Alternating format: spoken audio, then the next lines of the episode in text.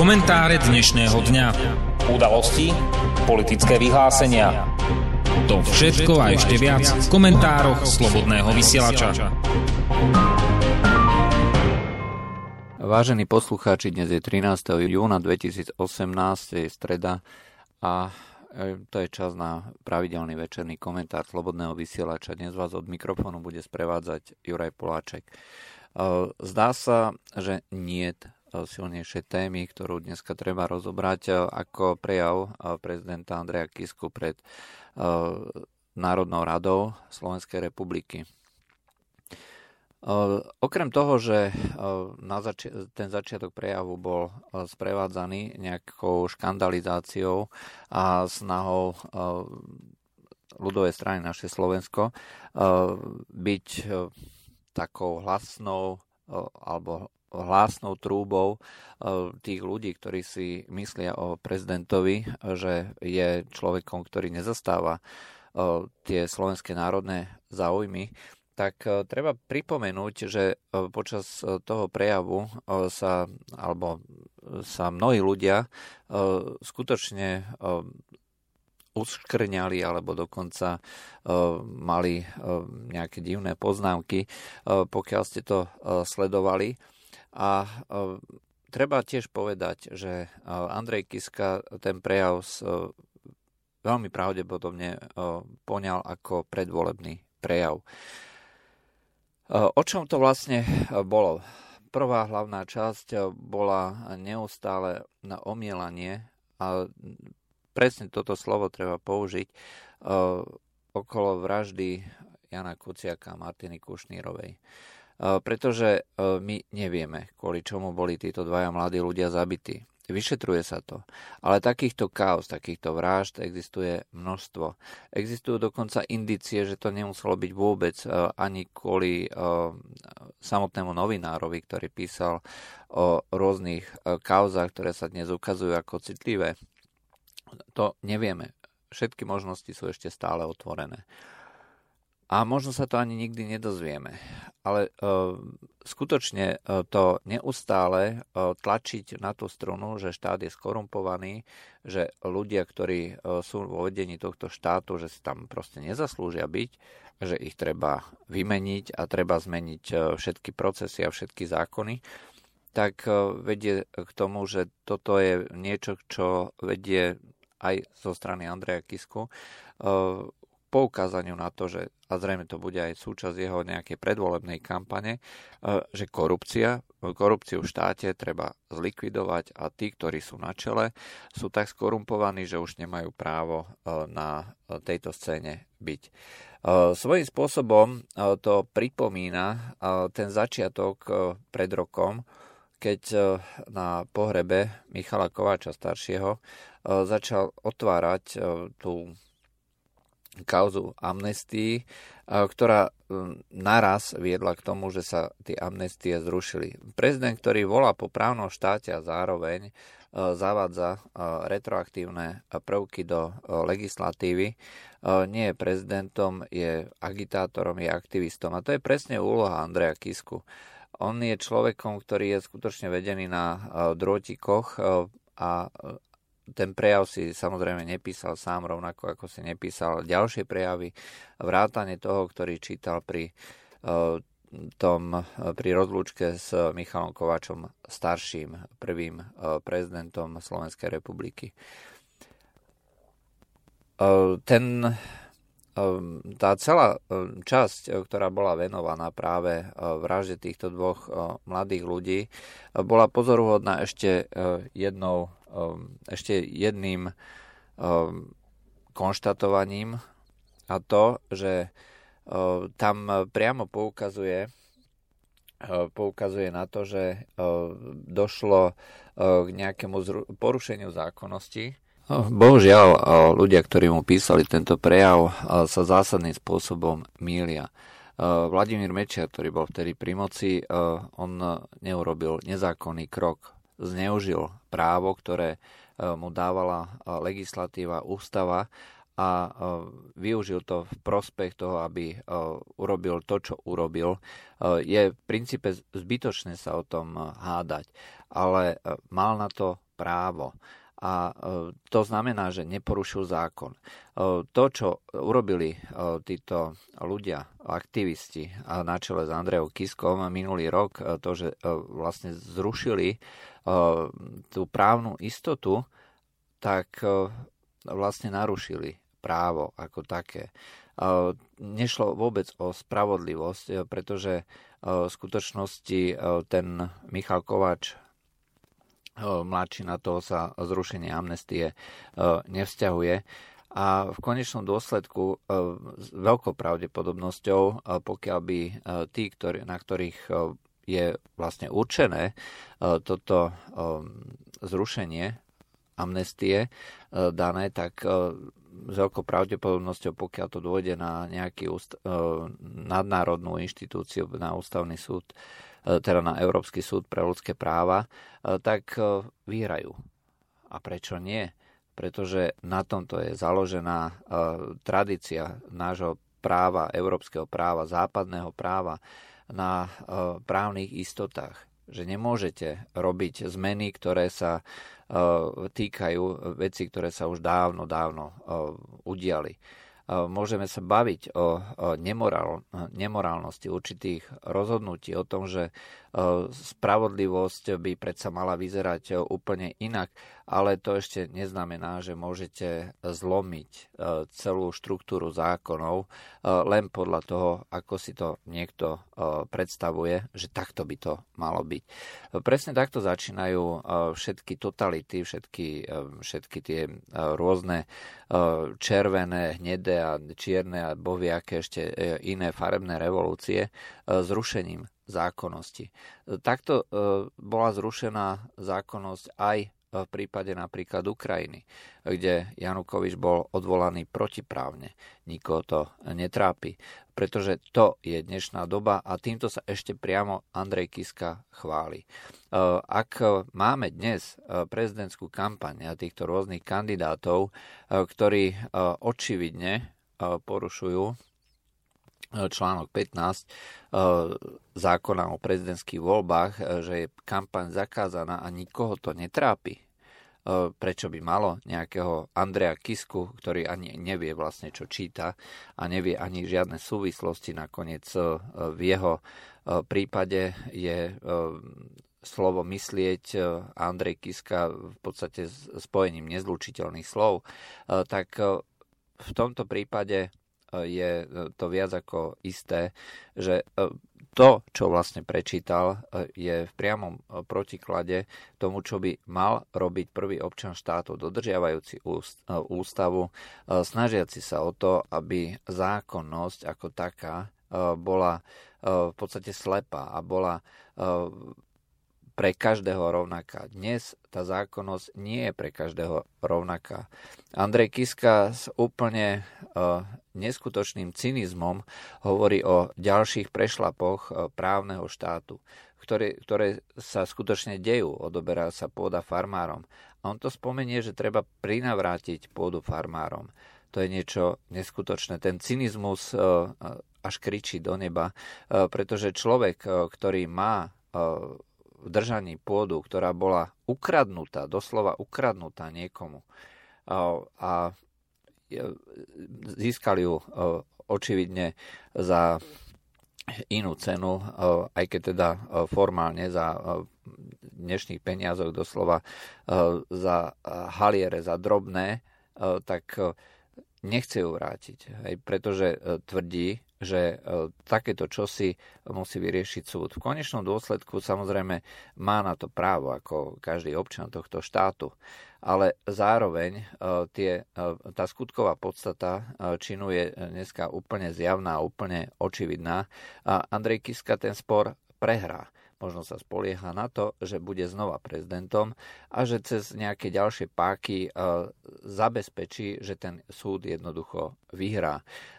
To nevieme, aké má plány, ale už v tomto momente vieme, že vlastní pôdu, ktorá bola niekomu ukradnutá. Tie dôkazy sú absolútne nespochybniteľné a pokiaľ sa Andrej Kiska nejakým spôsobom nerozpakuje hovoriť o takýchto veciach, ako keby naznačoval, že však len počkaj zajac, keď ja prídem do úradu, tak si to s tebou vybavím, znova teda do úradu. Ak hovoríme, že to je predvolebný prejav, tak si treba všimnúť aj čo chce a akým spôsobom to chce dosiahnuť. Hovorí o tom, že musíme obsadiť verejný priestor, ktorý vďaka pasivite a nevšímavosti politických lídrov obsadili tzv. Fanatici a extrémisti. A musíme hovoriť o Istanbulskom dohovore, o právach menšín, interrupciách, situácii Rómov. To sú veci, ktoré bude chcieť presadzovať, tvrdo presadzovať. Teda nie on, ale ľudia okolo neho, ktorí mu píšu prejavy a ktorí namiesto neho rozhodujú. Takisto hovorí o tom, že celá táto situácia bola zastieraná niečím, ako je migračná kríza. Zaujímavé, keď migračná kríza je niečo, čo otriasa doslova základmi Európskej únie. Ľudia, ktorí to píšu, jeho prejavy a ktorí riadia Andreja Kisku, očividne migračnú krízu považujú za prospešnú, za niečo, čo musí byť, za niečo, čo treba presadiť. V súvislosti s Istanbulským dohovorom treba pripomenúť, aké možnosti, ale aké práva bude mať tá mimovládka Grevio, ktorá to bude celé riadiť, bude mimo zákona na členov tejto mimovládky, keď budú vybavovať aktivity na území Slovenska v súvislosti so svojou misiou, sa nebudú vzťahovať žiadne naše zákony, žiadne. Budú mať absolútnu imunitu a budú ju mať dokonca doživotnú. Nikdy nikto nebude môcť brať na zodpovednosť týchto ľudí za čokoľvek, čo na území Slovenska spravia, pokiaľ podpíšeme Istanbulský dohovor. Toto je realita. Toto chce Andrej Kiska. On nechce byť slovenským prezidentom. On chce byť gubernátorom. On chce byť človekom, ktorý bude presadzovať nejaké iné opatrenia, nejakých iných skupín, nejakej inej, povedzme, iného centra. Samozrejme, mnohí z nás nepochybujú o tom, že Andrej Kiska nemá vlastné úmysly, vlastné zámery alebo vlastné názory. To by sme asi moc chceli od Andreja Kisku. Ale treba sa potom pýtať, kto sú tí, ktorí sú za ním, ktorí mu píšu prejavy a ktorí mu radia. A bohužiaľ nevieme. Väčšinou o týchto ľuďoch, aspoň v tých krajinách na západe, sa väčšinou hovorí, píše. Ľudia si skutočne dávajú aj do životopisov. Bol som človek, ktorý napísal prejav Ronaldovi Reaganovi, aj ako napríklad Pat Buchanan, alebo nejakí ďalší ľudia, ktorí robia takúto prácu. To nie je nič nezávadné alebo nič, čo by bolo treba odsudzovať. Každý zodpovedný politik si takýto prejav totiž zoberie, pozrie, s čím súhlasí, to nechá. Čo nesúhlasí, nechá prepracovať. A pokiaľ naďalej s tým nesúhlasí, tak potom sa takéto veci jednoducho vypustia. Pretože ten človek je zodpovedný sám za seba. Ten človek, ktorý píše prejav, to je len námedzná pracovná sila. V prípade Andreja Kisku človek, ktorý píše prejav, je v skutočnosti ten, kto vládne. Ten, cez koho Andrej Kiska potom robí rozhodnutia, respektíve sa zdá teda, že robí rozhodnutia.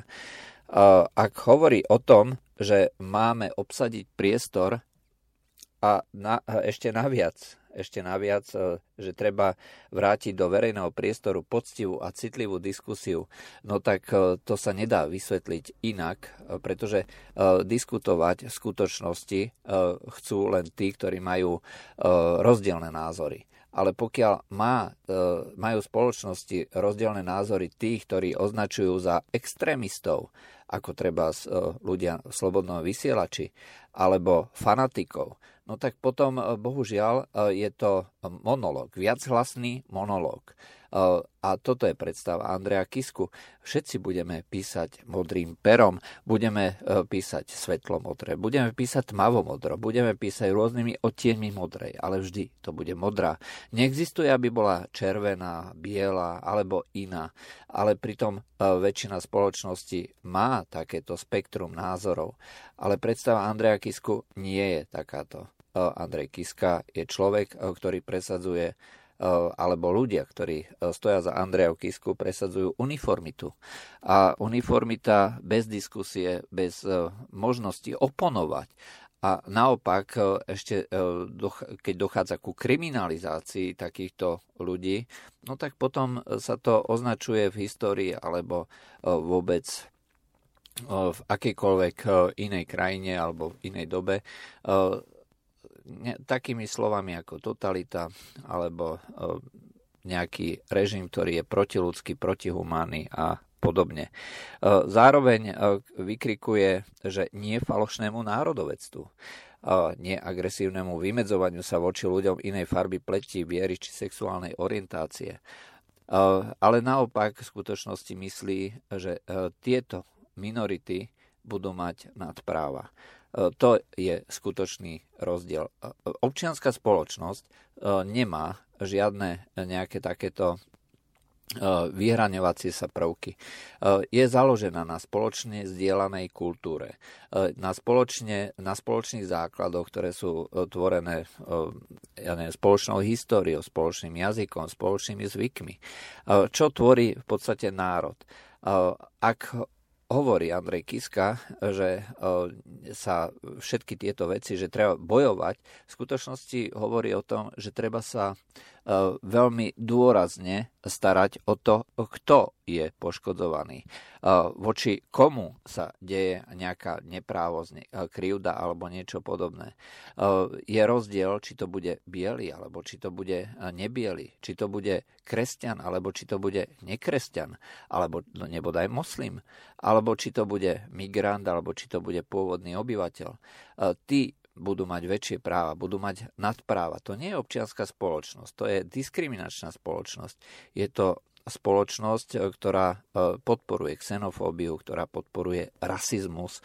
A to je cieľom Andreja Kisku. Bez ohľadu na to, koľko ideologických klišé bude počas takýchto rozhovorov a hovorov vyťahovať, respektíve koľko ich prečíta. Ja vôbec netuším, či vedel, čo číta. Koniec koncov je známe, že Andrej Kiska mnohokrát si ten prejav prečíta prvýkrát alebo ho vidí prvýkrát, vtedy keď ho číta. Ale aspoň podľa toho, čo predvádzal, tak možno si nacvičoval nejaké spojenie reči tela a pohybu pier. Ale či to skutočne chápal, čo číta, no, o tom sa odvážim pochybovať. Ešte raz opakujem. Andrej Kiska, slova Andrej Kiska a rozmýšľať nie sú zlučiteľné navzájom. V skutočnosti Andrej Kiska nemá názor. Má len schopnosť prečítať názor niekoho druhého. A to je proste nebezpečná situácia. Bohužiaľ, pokiaľ pôjde do týchto volieb, a vyzerá to tak, že pôjde, bude sa môcť spoľahnúť na 15-20% podpory ľudí, ktorým vyhovuje, čo počujú. Im je jedno, kto to povie. To by kľudne mohol byť aj gramofón, alebo vrece zemiakov, klasicky, ako sa hovorí.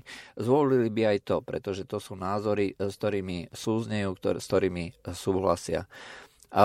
Pokiaľ by ale malo dôjsť na to, že sa budú skutočne hodnotiť slova, budú sa skutočne hodnotiť činy a bude sa skutočne hodnotiť to, čo majú ľudia za sebou reálne, čo robili a čo ešte plánujú spraviť, Andrej Kiska by nikdy nemal žiadnu šancu. Ale už vidíme, že ten aplauz, ktorý sa mu dostáva, a zrejme sa mu bude dostávať v tých správnych denníkoch, správnych médiách, ktoré sú financované povedzme určitými skupinami oligarchov, s určitým zámerom samozrejme, tak to bude sa môcť spoľahnúť na túto podporu. Takže bude mu stačiť len, keď sa do druhého kola dostane niekto, kto v skutočnosti mu nebude súperom, ktorý urobí niečo, čo v podstate zjednotí ako keby celú spoločnosť voči nemu a každý si povie, no tak tohto nezvolíme a radšej zvolíme toho Kisku, lebo aj keď je taký, aký je, tak predsa len tamtoho druhého nemôžeme zvoliť. Ťažko povedať, aká je stratégia týchto nejakých ľudí, ale osobne si myslím, že Andrej Kiska do tých volieb pôjde, pretože nie je možné a normálne takýto prejav čítať s dôrazom na určité prvky tej spoločnosti, ktoré sa neustále cyklicky opakovali počas celého prejavu. Zároveň Andrej Kiska porušuje aj zákon. Označovať niekoho slovom fašisti, ako označuje predstaviteľ ľudovej strany naše Slovensko, je ďaleko za čiarou toho, čo by v demokracii mali politici vedieť formulovať alebo vyslovovať. Pretože v skutočnosti označenie fašista znamená, že je človek, že je strana alebo jej príslušníci sú ľudia, ktorí robia veci, ktoré sú za hranou zákona. A v tom momente má prokurátor zakročiť a v tom momente treba takúto stranu zrušiť a všetkých jej členov, ktorí porušujú zákon, jednotlivo, nie en bloc, vystaviť skúmaniu aj trestnému postihu. Ničomu takému nedošlo. Všetky obvinenia na stranu ľudovej strany naše Slovensko sú len obvineniami. Neexistuje žiadny výrok súdu. Prezident ako taký nikdy nemôže porušovať zákon, pretože v tom okamihu zavádza prvky nezákonnosti, ktoré sa potom ďalej prenášajú do celého systému. Andrej Kiska je práve človekom, ktorý toto robí.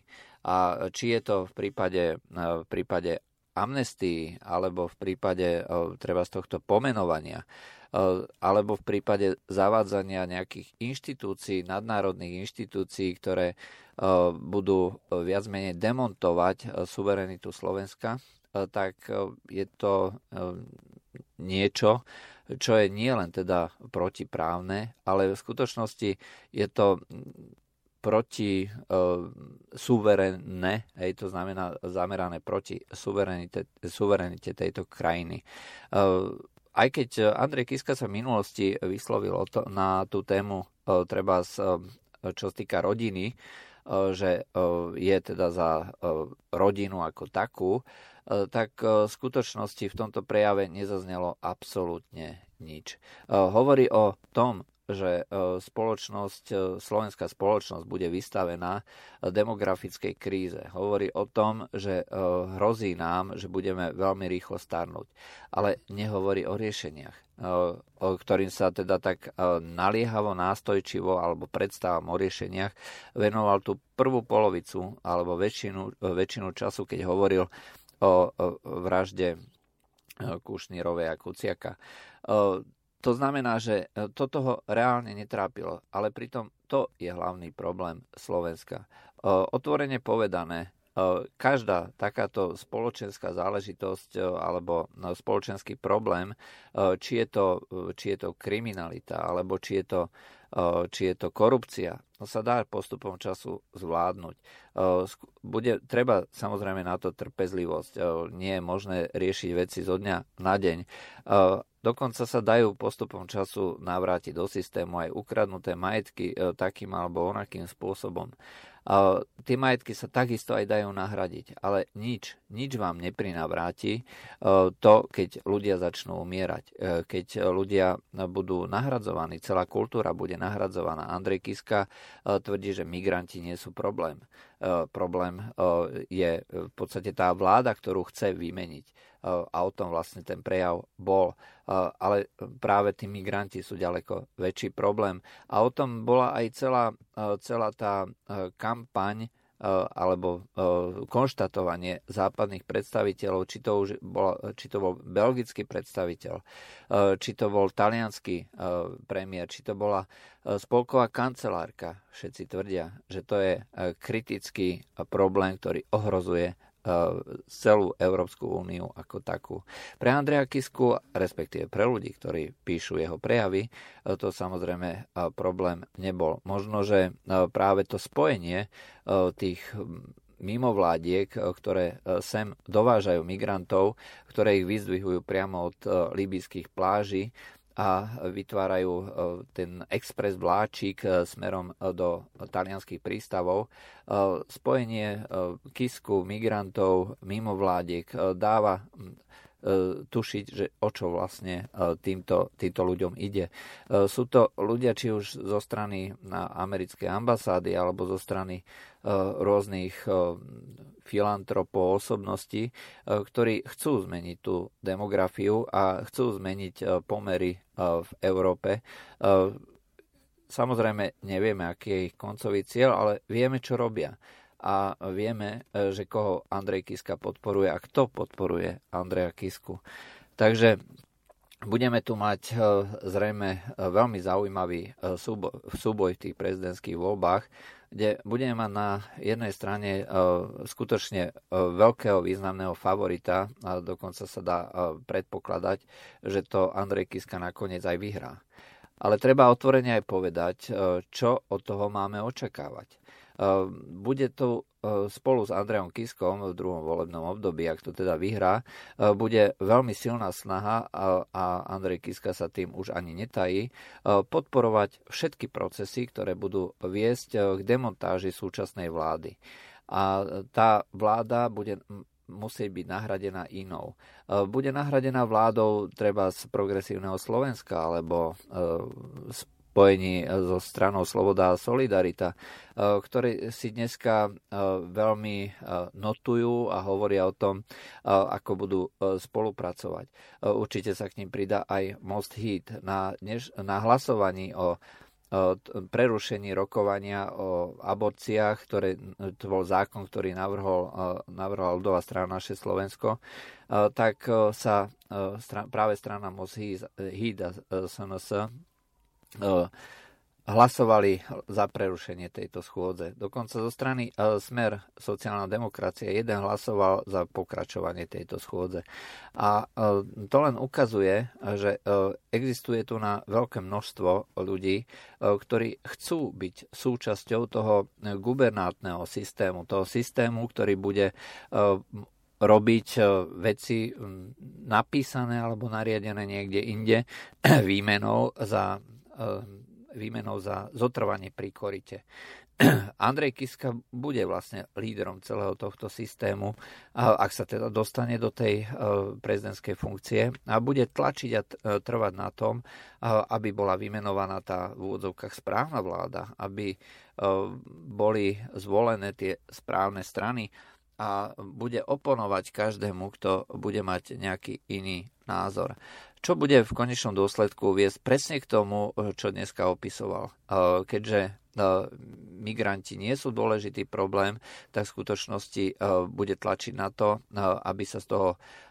aby sa prijali opatrenia na riešenie, aj solidárne, humánne a nejaké iné, aby sa prijal istanbulský protokol, ktorý bude zavádzať v podstate riadenie Slovenska mimovládnymi organizáciami, dá veľmi silné páky na to, aby sa rozvrátili nejaké rodinné vzťahy, pretože to nie je o ženách, ako sa to neustále hovorí a pretláča. Ženy majú predsa všetky práva, ženy sú občania, majú volebné právo a u nás právo nerozlišuje medzi ženami a mužmi a dáva každému rovnaké možnosti chrániť svoj majetok, svoje zdravie, svoj život a svoje práva pred kýmkoľvek, pred muža, pred ženou, žene pred mužom, starému pred mladým alebo mladému pred starým a takisto práva bieleho pred čiernym alebo čierneho pred bielým. Je to jedno. Naše právo nerozlišuje. Ale v momente, ako sa dostane Andrej Kiska, je celá tá celá tá kompánia okolo neho Kumoci na úrovni vlády a na úrovni prezidenta, tak v tom momente to rozlišovanie začne. A nebude to pekný pohľad. Pre každého, kto si myslí, že demokracia je vtedy, keď majú práve menšiny väčšie práva, nech sa pozrie na západ. Nech sa pozrie, že ako skončili. Pretože toto nás očakáva. No-go zóny, rozvrat rodiny, pokles inteligenčného kvocientu, pokles, povedzme, tých všetkých fóriem, ktoré tú spoločnosť držia dokopy. To všetko je cieľom. A či to Andrej Kiska tuší alebo netuší, to v skutočnosti nevieme. Rozhodne ale vieme to, že poslúcha. Vieme, že pokiaľ dostane befehl, pokiaľ dostane príkaz, tak urobí presne to, čo mu niekto nariadi. A toto je hlavná správa, ktorú by si mali ľudia zapamätať z dnešného prejavu Andreja Kisku. Ak ešte niekto pochyboval o tom, že kto Andrej Kiska je, skutočne treba si ten prejav prečítať veľmi pozorne. A treba čítať v podstate opačne, ako to Andrej Kiska číta a ako tomu aplaudujú ľudia, ktorí sú nejakým spôsobom už preformátovaní. Niekto tomu hovorí, že majú vymyté mozgy, ale v každom prípade je to prejav človeka, ktorý sa nezastaví pred ničím. So zvolením Andreja Kisku, respektíve ani nie tak so zvolením Andreja Kisku, ako s tým, čo dôjde potom v roku 2020 v tých ďalších parlamentných voľbách, nastane zásadný zlom v tom, akým spôsobom bude táto spoločnosť riadená a akým spôsobom bude vychovávaná. Cíti stále väčšiu nervozitu zo strany týchto ľudí a tá nervozita vyvoláva stále väčší a dá sa povedať, že až brutálnejší tlak. A bude to stále horšie. A pokiaľ sa skutočne dostanú k moci, tak tie svoje ambície skutočne budú chcieť realizovať a v konečnom dôsledku tá spoločnosť sa stane niečím, povedzme, na úrovni Švédska, Nórska alebo iných, kde štát bude rozhodovať o všetkom a v štáte tí správni ľudia, ktorí sa spolu rozprávajú a ktorí tých ostatných považujú za extrémistov alebo nejakých iných fanatikov. Čiže tých pár 10-15% bude ovládať zvyšok, prečo by sa s nimi mali baviť a prečo by mali brať do úvahy ich nejaké záujmy alebo ich nejaké priania, však sú to len fanatici a extrémisti. To bolo z dnešných komentárov Slobodného vysielača všetko. Lúčia s vami Juraj Poláček. Do počutia. Táto relácia vznikla za podpory dobrovoľných príspevkov našich poslucháčov. I ty sa k nim môžeš pridať. Viac informácií nájdeš na www.slobodnyvysielac.sk. Ďakujeme.